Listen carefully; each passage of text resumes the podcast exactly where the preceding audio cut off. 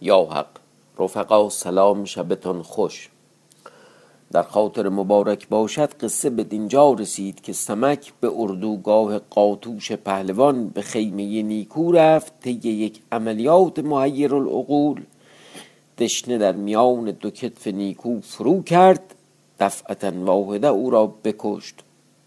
بند از روزافزون برگرفت خود به سراغ شاهان رفت تا او را اسیر کند. روزافزون هم به حیله به خیمه قاتوش رفت و کوهیار را از دست ایشان برهانید. او را روانه کرد به لشکر خورشید شاه سمک و روزافزون صبح با دست پر به خدمت قور کوهی آمدند. سمک گفت ای پهلوان بنده رفت و نیکو را کشت و روزافزون را از بند بیرون آوردم و کوهیار را نیز بیرون آوردیم.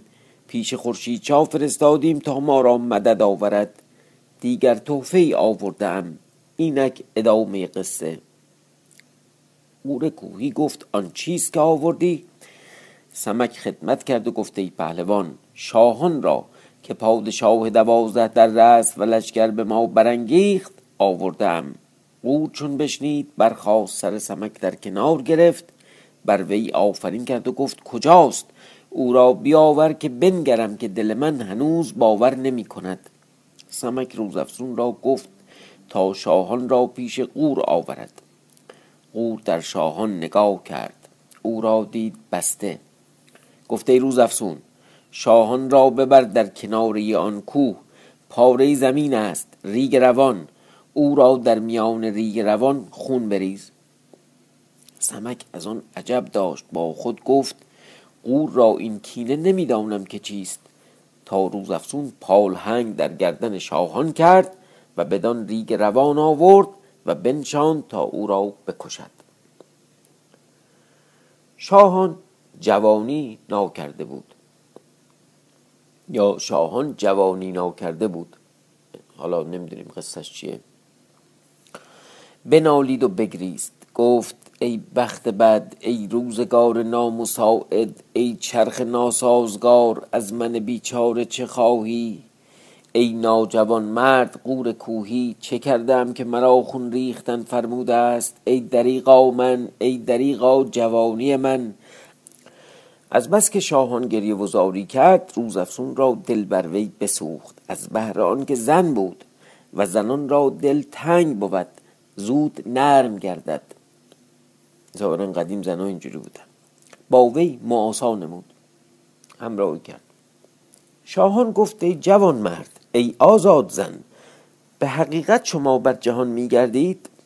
حالا منظورش از این سوال. به حق جوان مردی که در تن توست بر من شفقت کن و یک زمان خون من مریض یک زمان یعنی فعلا یعنی الان.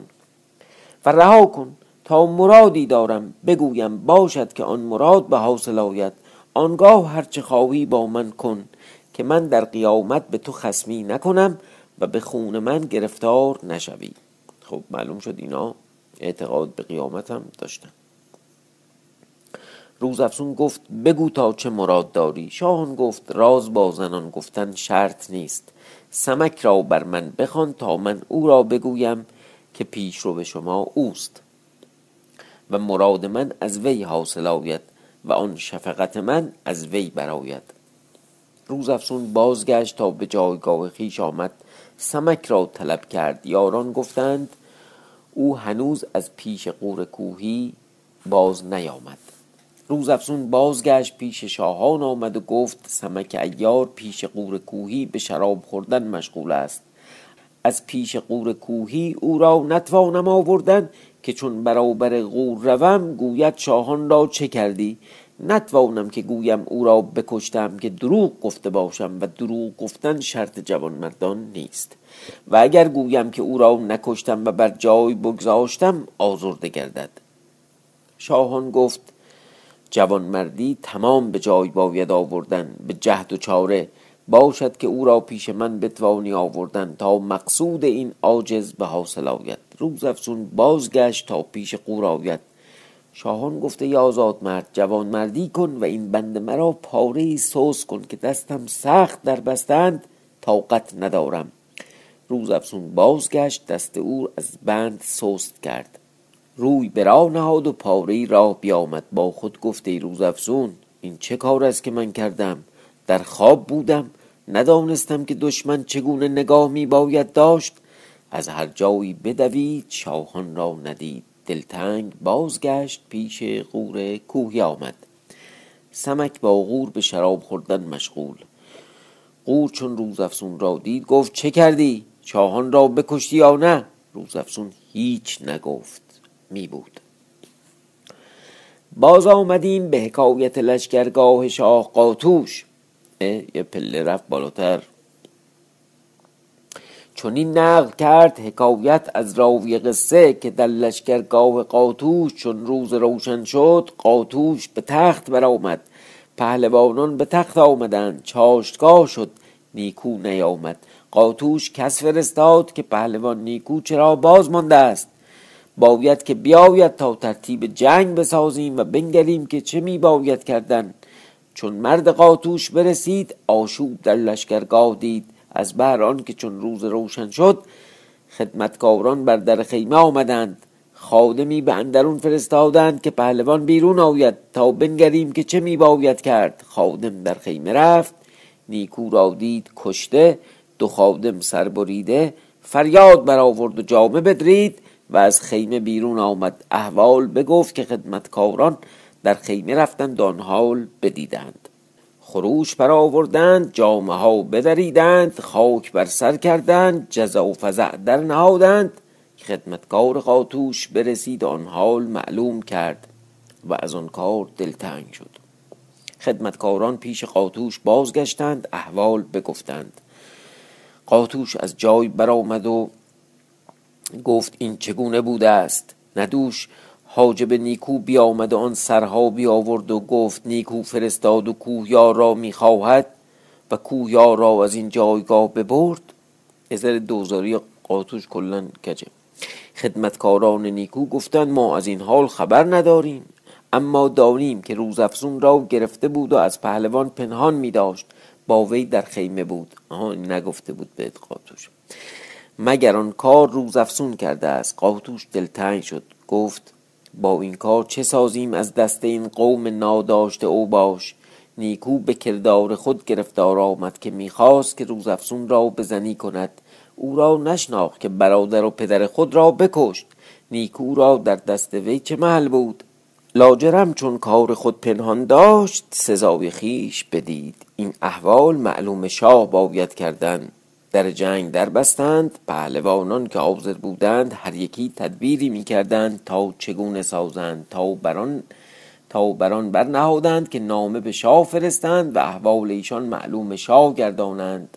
آتوش نامه فرمود نوشتن از آنچه رفته بود که شاه جان بداند و آگاه باشد که چون نامه بزرگوار شاه بر این بنده رسید زمین بوسه داد و به خدمت بایستاد و پهلوان قرقوب پیش از آنکه پیش شاهان رود او را پیش قور کوهی فرستادم تا او را نصیحت کند قور کوهی آنچه توانست از بدی کرد. گفت به هیچ گونه در اطاعت نیاید گفت مرا سمک عزیزتر است از دویست شاه. سعایت هم داره می‌کنه. پس قرقوب از پیش غور کوهی باز آمد پیش شاهان رفت. شاهان لشکر آورد و سه روز پهلوان نیکو مساف داد و کوهیار برادر غور کوهی و روزافسون را در بند آورد. دوش پهلوان نیکو را کشتند شاهان را بردند کویار و روزافزون را بردند. چون نامه تمام کرد مور برنهاد و به شاه فرستاد. از آن جانب. چون روزافسون از کشتن شاهان باز ماند در پیش قور کوهی و سمک بنشست تا شب درآمد. سمک دست روزافسون بگرفت و برخاست یعنی مستم و به جایگاه خود آمد. تا قور کوهی بخفت و پهلوانان و عمرای دولت پراکنده شدند. سمک بیامد و پایه تخت قور کوهی بشکافت کلید برگرفت مقدار دستی بود. پایه تخت راست کرد. پس به بالین روزافزون آمد و آب سرد بر سر وی کرد. هوشیار شد. دست وی بگرفت. گفت ای روزافزون کلید به دست آوردم. خواهم رفتن که آن در آهنین بگشایم که مرا هوس بگرفته است. تو نیز میآیی روز افسون گفت فرمان بردارم. پس هر دو روی به راه نهادند تا پیش آن در آهنین روند. چون پاره ای راه برفتند سمک روی به روز افسون کرد گفت مرا چیزی در دل می آید. در آن شک است و مرا امشب از دل نمی آید که بدان در بند روم. مگر نه مسلحت است که به هر کاری که روند و نه به رقبت باشد پای می رود و دل باز پس می آید بدان کار. مسلحت آن باشد که نروند و مرا دل نمی خواهد. روز افسون گفت تو بهتر دانی آنچه مسلحت باشد میکن نه آن چیز که دل تو پای از این کار باز می دارد سمک یار گفت ای روز افسون اینجا یه لغت مثل مثلا مفکر مفکر بفکر یه همچین چیزی که خونده نمیشه خود مسهم علامت سوال گذاشته. نمیم چی چی؟ روی بنموده است. حالا منظور شاید شک و تردیده. روی بنموده است و اگر کاری بودی از تو پنهان باز داشتمی که مرا امشب دل نمی‌خواهد. چونان امشب کلید به دست ما آمد فردا برویم و بنگریم. روز افسون گفت فرمان تو راست. این بگفت و روی به آسایش نهادند. پس از آن جانب حق تعالی تقدیر کرد که چون قاتوش نامه به کیکان داد این اسمم الان معلوم شد. و پیش ارمنشاه فرستاد کیکان روی به نهاد تا به ماچین رسید. پیش ارمنشاه رفت خدمت کرد نامه بنهاد. شاه نامه برگرفت به دست شهران وزیر داد تا برخواند و معلوم شاه گرداند. چون شاه این احوال بشنید فریاد از نهاد او برآمد. روی به پهلوانان کرد و گفت چه تدبیر سازیم با این مشتی او باش؟ هر یکی سخنی می‌گفتند تا شاه به کیکان گفت که اگر کارها چنین می‌کنند آمدن ایشان سهل است. برو به لشکرگاه ایشان و بنگرد تا چه خبر آوردند و ما را خبری بیاور. باشد که از آنجا کاری گذارده شود. کیکان روی برا نهاد تا به لشکرگاه خورشید چا بر در بارگاه آمد داد حق تعالی تقدیر کرد. که در آن حال کویار آمده بود و سرخورد پیش از وی رسیده بود و احوال با شاه گفته که غور کوهی در حق سمک و یاران وی چه کرده است. پس چون کویار برسید سرخورد با خورشید چا گفت که این برادر غور کوهی است. خورشید چا او را بنواخ گرامی کرد. او را در حال خلعت زیبا فرمود و در پیش خود جایگاه داد و احوال از وی می‌پرسید. کویار صفت مردی سمک و ایاری که کرده بود شهر می‌داد. یه چیزی در واقع خوبه که بگم اینه که لباس امروز خب ارج و قرب مثلا زمان قدیم رو نداره. امروز ما چندین دست لباس داریم.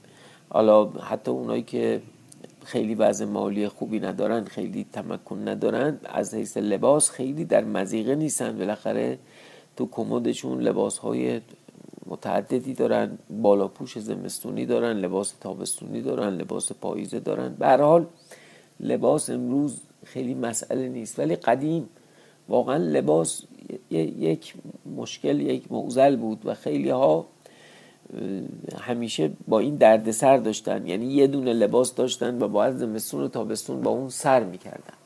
اینکه هی تاکید می‌کنه که هی خلعت میدن و اینا خلعت میدن یه معناش یه چیزش اینه که به حال شنوندگان و اینا ذره حسرت لباس هم دارن. لباس های متعدد رنگارنگ خلعت های شاهانه اصلا تبرج هم یه معناش همینه دیگه. اونایی که لباس داشتن هی می‌خواستن نمایش بدن این لباس ها رو میپوشیدن و به این می‌گفتن تبرج و به خاطر همین در در واقع اسلام تبرج حرام بود. برای که اکثریت لباس نداشتن و اون گروهی که لباس های زربفت زیادی داشتن و رو هم رو هم میپوشیدند دل بقیه رو آب می‌کرد بگذاریم کیکان ایستاده بود و میشنید و آن حرمت کوهیار می‌دید که خورشید چا او را پیش خود نشانده بود و با وی مشورت می‌کرد و سخنها می‌گفت. تا شاه روی به هامان وزیر کرد و گفت چه سازیم تا ایشان را از آن در بیاوریم؟ هامان وزیر گفته شاه او را خلعتی فرمای از بهر قور کوهی و لشکری باید فرستادن چنان که خواستند و نامه لشکر از زنهارداش سمک و یاران که او کرده است و گفتن که چون دیدار باشد عذرها خواست آید. باشد که کاری براید و زود به خدمت رسند. خورشید چا گفت چنان که باید ترتیب کن. پس هامان وزیر نامه نوشت و در نامه یاد کرد که این نامه از خورشید شاه ابن مرزبان شاه پادشاه ولایت حلب و داماد شاه فقفور پادشاه ولایت چین به قور کوهی پهلوان جهان و اسپهبد دوازده دره و آزاد مرد گیتی. بداند و آگاه باشد که آوازه نیکوها و جوان مردی و نیکو محضری و مردی که در حق برادر من سمک و یاران وی کرده است به من برسید و هواخواهی او در دل من مزید گشت. همین چشم داشت شاد باش گفتم. افلا که به نادیده ما را و نشناخت مهر ما گزینی و در حق ما مردی نمودی. وفاداری پیدا کردی دل ما خواهان خیشتن کردی. اگر یزدان خواهد مکافات نیکی کرده شود. در این وقت مقدار سی هزار سوار در خدمت برادر و برادر گزیده کوهیار می‌رسد تا آن لشکر کوهیان را پس بگیرند و شما پیش بگیرید. باشد که فتحی براید و هرچه زودتر دیدار مبارک آن پدر ببینم. ما هزار چیزی فرستادم. باید که معذور دارد که به سبب راه بستگی بود و اگر نه بیش از این فرستادمی. دیگه حالا راه نیست راه بسته است. و پهلوانان را عذر بخواهد و سلام. چون نام تمام کرد بر شاه خان شاه را خوش آمد. پس مور برنهاد. هرمزگیل و سمور و قطران پهلوان را هر سه نامزد کرد. با سی هزار سوار که با کویار بروند خورشید چا نامه نوشت به خط خیش به سمک و آرزومندی بسیار نمود و آفرین فراوان گفت و دلخواهندگی لشکر آشکارا کرد. و از یزدان خواست تا او را به کام دل ببیند و سلام. نام به سرخ داد. بدو گفت با ایشان برو پیش برادر من سمک. احوال چنان که میشنوی بگوی پس شاه به هامان وزیر فرمود تا پنجاه بدره زر هر بدره هزار دینار و پنجاه تخت جامه و پنجاه اسب و خلعتی زیبا از بهر قور کوهی بفرستاد که هیچ پادشاهان جهان ندیده بودند و پنجاه غلام ماهروی با قبای زر و دستی خلعت دیگر به کوهیار داد و خلعتی به کوشیار و فرزندان قور کوهی هر یکی جداگانه پنجاه دست خلعت از بهر پهلوانان. چون این همه ترتیب کرد و مرد برنهاد بفرستاد کیکان پیش ارمنشاه اومد و گفت ای شاه دریاب که کاری عظیم خواهد بود. خورشید شاه سی هزار سوار نامزد کرد با کویار برادر غور کویی میفرستد و مال فراوان. چنان که ساخته بودند باز گفت و آن همه حرمت کویار بگفت. گفت ای شاه لشکری می روند که پس و پیش ایشان فرو گیرند و لشکر ما را قهر کنند. تو لشکر ساز کن تا من ایشان را به راهی ببرم که کاری براید ارمنشاه را خوش آمد. کس فرستاد و پهلوانان را حاضر کرد و احوال که از کیکان شنیده بود باز نمود. پس گفت لشکری باید که برود و این کار تمام کند. همه خدمت کردند. پهلوانی بود نام او تورگ. بفرمود که ده پیل با خود ببرد و دیگر یکی بود مهتر یکی بود مهتر نفاتان نام او روزه. اونایی که آتیش بازی می‌کردن تو جنگ نفات. این تازه بزرگشون بود. مهتر نفاتان نام او روزه. بگفت تا صد مرد نفات بروند. مردی بود تیرانداز نام او سوسن. سوسن الان اسم زنه ولی ظاهرا قدیم خیلی توفیر نداشته. هر سه گفت که با ده هزار سوار بروند. در ساعت روانه گشتند و کیکان پیش رو به لشکر بود. آن لشکر را بیاورد و در در پنهان کرد. دیدبان برگماشت. ایشان در کمینگاه. از آن جانب لشکر خورشید چاروی برا نهادند. کویار پیش رو به لشکر ایشان با مالی فراوان به دره رسیدند. جایگاهی تنگ. ایشان قافل دیدبان از بالای کو لشکر را بدید تبل فرو کوفت. هرمز گفت با دیگران این تبل خبر نیست که آواز تبل سخت می آوید شاید اون خبره اشتباه تایپیه باید بگیم خیر نیست. حالا در این سخن بودند که از بالا و پشت و فراز و چپ و راست تیر و سنگ و آتش و نفت بر ایشان گشادند. ایشان به هم برآمدند. شب تاریک و دوست و دشمن بر یکدیگر ناپیدا دست تیغ بر هم گشادند تا چندان به مرگ آمدند که راهها بسته شد و در آن جنگ پهلوان قطران کشته شد و هرمزگیل و سمور و سرخورد گرفتار آمدند. کویار چون دید که ایشان گرفتار آمدند پیاده گشت رو به کو نهاد. به راهی که وقتی دیده بود روی به دره قور نهاد. پس چون روز روشن شد از لشکر خورشید چا بر مقدار بیست هزار سوار کشته شدند که شب تاریک بود و همه یکدیگر را می کشتند برادر برادر را پدر فرزند را فرزند پدر را. و باقی لشکر که مانده بودند جمله خسته و مجروح روی به هزیمت نهادند. و لشکر ارمنشاه آن مال و غنیمت برگرفتند با آن ستن که اسیر گرفته بودند پیش قاتوش آمدند. قاتوش از آن کار خرم شد نشاد کرد بفرمود تا بارگاه کردند پهلوانان را فرود آوردند. تورک پیلبان و روزه نفات و سوسن تیرانداز لشکر همه را مهمان کرد. پس آن امیران را حاضر کردند که سیاست کنند. قاتوش گفت هر سه را پیش ارمنشاه باید فرستاد با این مال. به عوض آن دو سه که گرفته بودیم و نفرستادیم ایشان را ببردند. پهلوانان گفتند چنین باید کردند. هر سه را بند برنهادند و پنجاه مرد را بر ایشان موکل کردند و پهلوانان و قاتوش به شراب خوردن مشغول. از آن جانب حق تعالی تقدیر کرد که روز دیگر نوبت جنگ امیرک بود. با ده هزار سوار در میدان آمدند چون آوازه کوس حربی به غور کوهی رسید بفرمود تا لشکر به میدان آمدند. بماند برای فردا شب به قید حیات. شب خوش.